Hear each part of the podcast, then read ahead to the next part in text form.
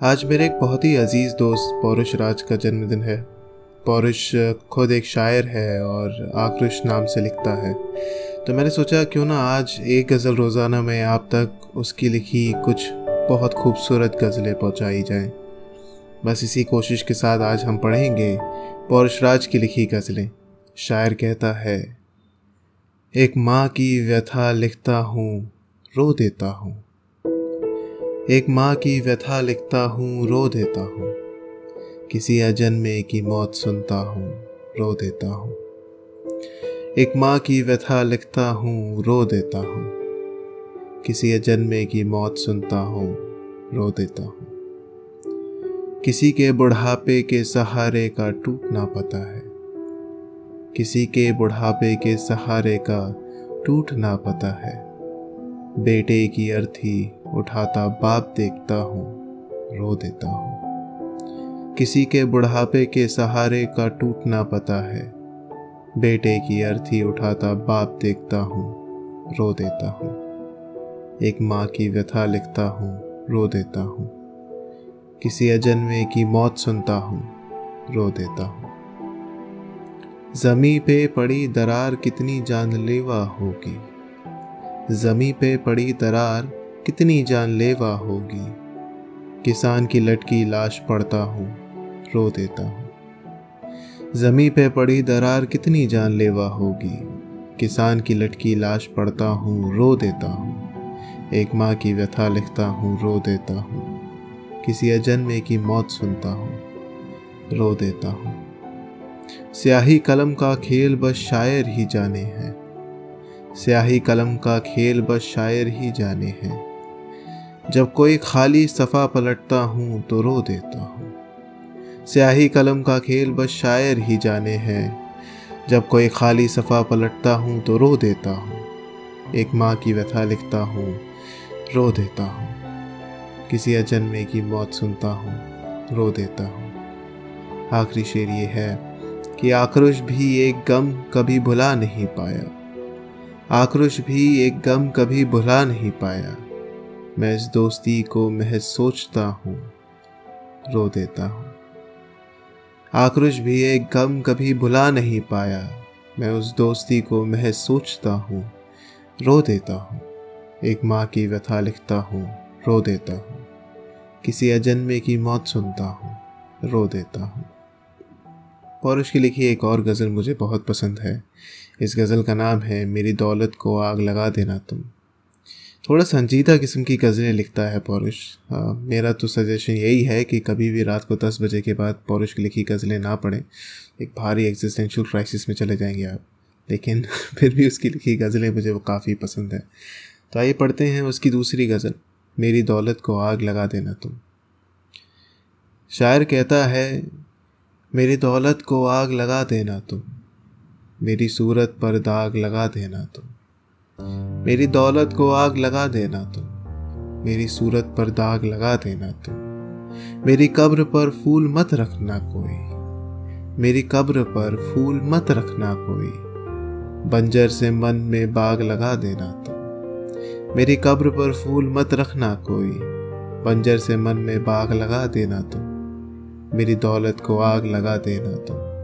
मेरी सूरत पर दाग लगा देना तुम। कफन से मेरे मशाल बनाना आक्रोश। कफन से मेरे मशाल बनाना आक्रोश। अंधेरे कमरे में चिराग लगा देना तुम। कफन से मेरे मशाल बनाना आक्रोश। अंधेरे कमरे में चिराग लगा देना तुम। आखिरी शेर ये है, शोर जनाजे का मेरे कम करना ज़रा। शोर जनाजे का मेरे कम करना ज़रा। सन्नाटों में किसी का राग लगा देना तुम। शोर जनाजे का मेरे कम करना ज़रा, सन्नाटों में किसी के राग लगा देना तुम। मेरी दौलत को आग लगा देना तुम। इसी के साथ हम पौरुष की आखिरी एक गज़ल पढ़ेंगे, जिस गज़ल का नाम है, मुझे रोने को महज एक कमरा खाली चाहिए। शायर कहता है, मुझे रोने को महज एक कमरा खाली चाहिए। मुझे रोने को महज एक कमरा खाली चाहिए। उस कमरे में किताबों से भरी एक अलमारी चाहिए। मुझे रोने को महज एक कमरा खाली चाहिए। उस कमरे में किताबों से भरी अलमारी चाहिए। मैं शायरी का बीमार हूँ, मैं बीमार शायर हूँ। मैं शायरी का बीमार हूँ, मैं बीमार शायर हूँ। तो मैं गज़ल लिखूँ या कोई और बीमारी चाहिए। मैं शायरी का बीमार हूँ, मैं बीमार शायर हूँ। तो मैं गज़ल लिखूं या कोई और बीमारी चाहिए?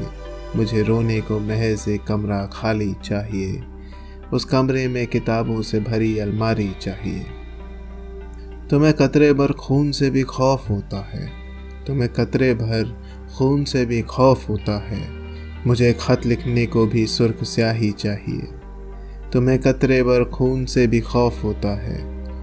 मुझे खत लिखने को भी सुर्ख स्याही चाहिए।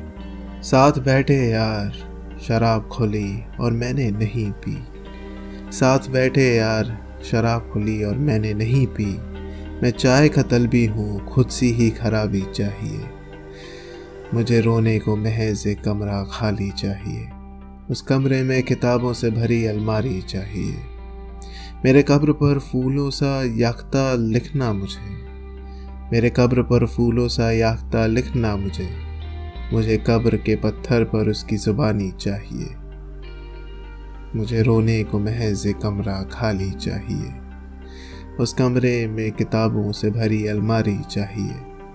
आखिरी शेर ये है कि सुबह शाम की तलाश में क्या हुआ? रात हुई। सुबह शाम की तलाश में क्या हुआ? रात हुई। अब ख्याल है आकृश का। बस काशी चाहिए। सुबह शाम की तलाश में क्या हुआ? रात हुई। अब ख्याल है आक्रोश का। बस काशी चाहिए। मुझे रोने को महज कमरा खाली चाहिए। उस कमरे में किताबों से भरी अलमारी चाहिए। भाई वाह क्या गज़लें हैं? पौरुष एक लॉ स्टूडेंट है, डॉक्टर रामनोलैया नेशनल लॉ यूनिवर्सिटी में। वो मजबूरी से एक जज बनना चाहता है और शौक से एक शायर।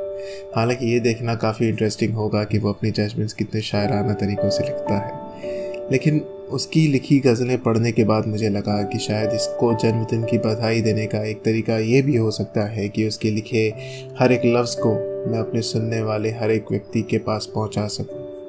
अगर आपको ये एपिसोड पसंद आया हो तो इसे लाइक शेयर और फॉलो ज़रूर कीजिएगा, ताकि मैं ज़्यादा से ज़्यादा लोगों के पास ऐसी खूबसूरत गज़लें लेकर पहुँच सकूँ। अगर आप लिखते हैं कोई गज़ल, कोई अफसाना, कोई कहानी, चाहे हिंदी, उर्दू या अंग्रेज़ी में हो, उसे मुझे लिख भेजिए, एक गज़ल रोज़ाना at ji mail dot com पर बस आज के लिए इतना ही। फिर होगी मुलाकात आपसे एक गज़ल रोज़ाना के अगले एपिसोड में। तब तक के लिए शुक्रिया।